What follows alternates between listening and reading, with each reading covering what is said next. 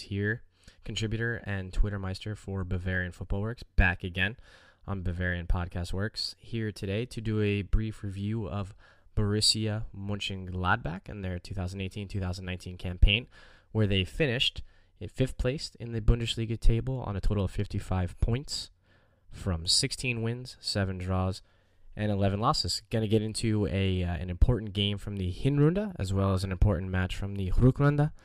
Look at a key player to watch for next season, and then finally make a prediction on where they will finish next season. So without further ado, let's get stuck into it.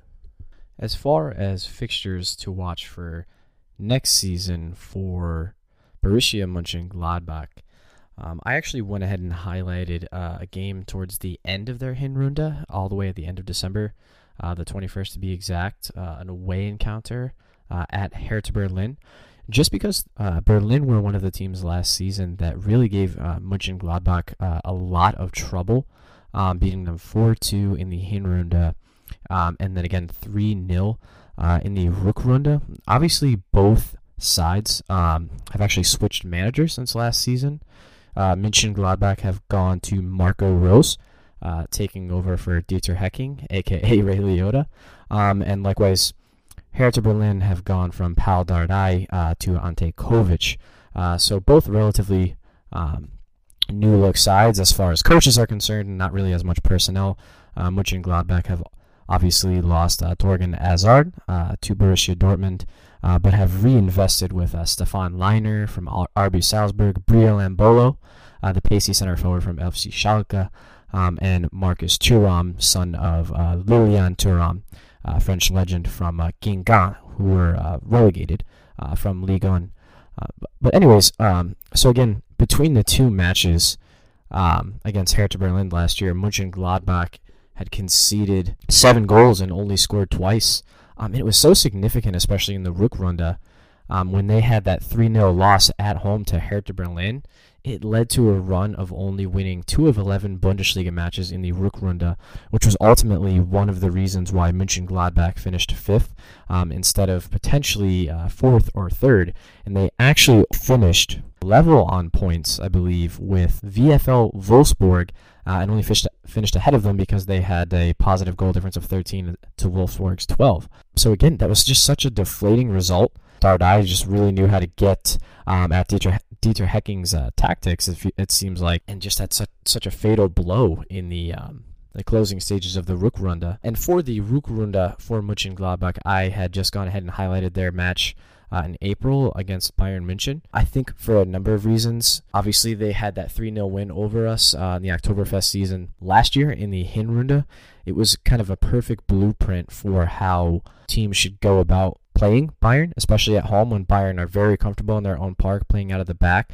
I think uh, Hecking got his Gladbach side to strike a very good balance between staying compact defensively and measuring uh, their counterattacks forward when they would catch Bayern out with numbers committed forward, um, catching Bayern making uh, cheap mistakes, passing around in the back from between their center backs uh, to midfielders like Thiago dropping back into into smaller half spaces to pick up the ball um, and look to distribute forward. But I think that they're going to be looking to do the same thing. Curious to see how they will fare, especially the first time around when they play Bayern in the Hinrunde versus the, the second time around, because I believe uh, the first time around that it will be a home game for Gladbach, um, and then the second time around will be away uh, at the Allianz Arena. So I'm curious to see if they're going to deploy the same tactics. And it also comes at such a late point in April that we could already have a very good idea uh, of where whereabouts, I should say, Gladbach will be finishing in the table. And so, uh, if they're able to nip a point, uh, or even pull off another shocker like they did last year against Bayern Munich,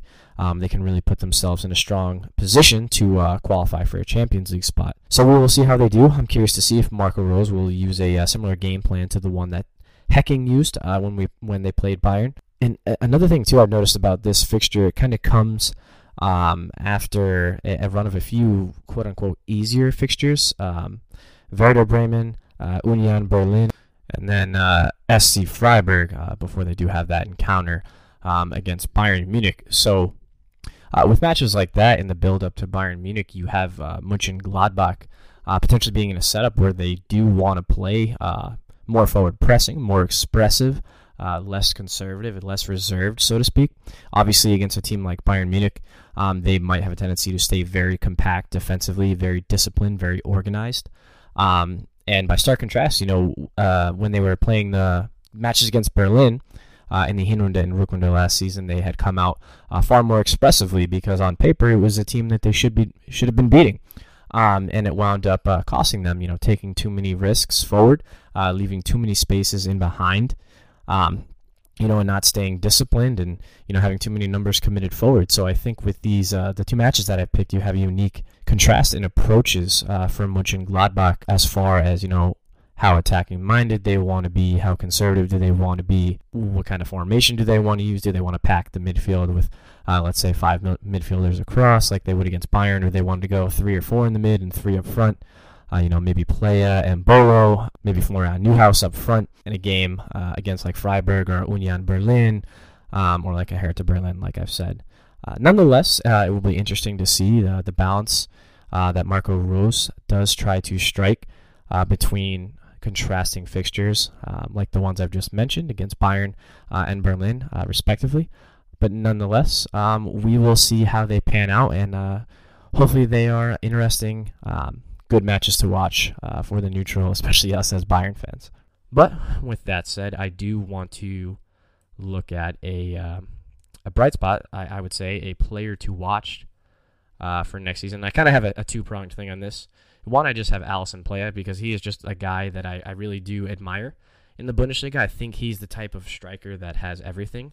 He's got pace, presence of mind, a natural instinct in front of goal. He's got that, uh, I guess you call it like Romelu Lukaku esque strength, where he's not easy to nudge off the ball and he can play very well with his back to goal, as he showed uh, against Bayern, and you know created that yard of space for himself and drilled it past Neuer.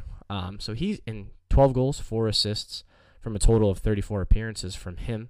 And his XG was only 11.38, which basically means he scored more goals than he was expected to based off of the quality of his shots.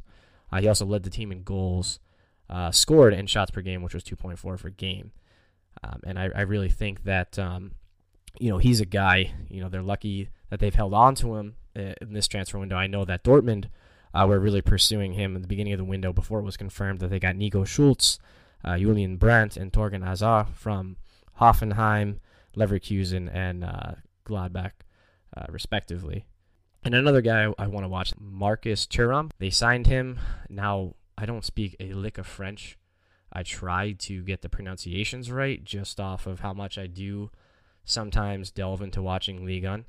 Um, they signed him from Genga or Genga, if someone French out there knows the correct pronunciation of that, feel free to let us know. But for those who don't know French, it was the team in Ligue 1 who finished dead last uh, and got relegated. However, uh, was a, uh, a bright spot, and unlike his father, he is a striker uh, and not a central defender. And he was also one of the guys who featured uh, in every game for France at the Under 21 European Championships and was a, uh, a very, very solid presence for Les Bleus and Max Eberl described him on Bundesliga.com as a fast, robust, and dangerous forward who fits very well in our squad, and we're sure he will make his way in the Bundesliga. So he's someone who shows a lot of promise, and I'm very curious to see, you know, how well he will do. Will he play up top, you know, next to Plea?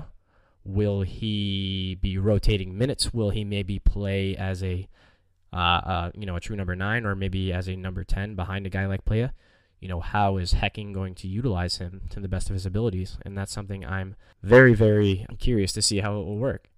Uh, lastly, it's very difficult to see the elephant in the room again, losing a guy like Thorgan Hazard, you know, have will a guy like Thuram and will some of the older guys in the squad like Hofmann play a will they be able to pick up some of the slack left behind by such a player like Hazard? You know, with that said, I don't want to kind of sound like a broken record, but you know, again, with how much Dortmund have strengthened, with how much, you know, Bayern are obviously going to be up there as they always are, with how much Leipzig have strengthened. I don't see Gladbach doing anything better than fourth, but I do think that um, that is something that's achievable. I, I will I do think they're going to go one better than this season in 2019-2020. I have a hunch that they will be a bit more consistent on either side, you know, the Hinrunde and the Rückrunde, and I do think that they can squeeze that fourth position, and I would love to see them uh, back in the Champions League um, and maybe get drawn to a favorable group uh, that doesn't have uh, Manchester City in it like they did back in um, 2016. But obviously, that's all based on the seedings. And just to clarify, too, you know, I, I know I said a little while ago, I just made a mistake. I am aware, obviously, that Gladbach does have a new uh, head coach in Marco Rose. I know I said earlier it'll be interesting to see how Hecking um, utilizes Thuram, but um, that's just me babbling, crossing my thoughts. I am aware that there's a new manager. Um, but with that said, you know, this has been another great review. Auf Wiedersehen. Until next time.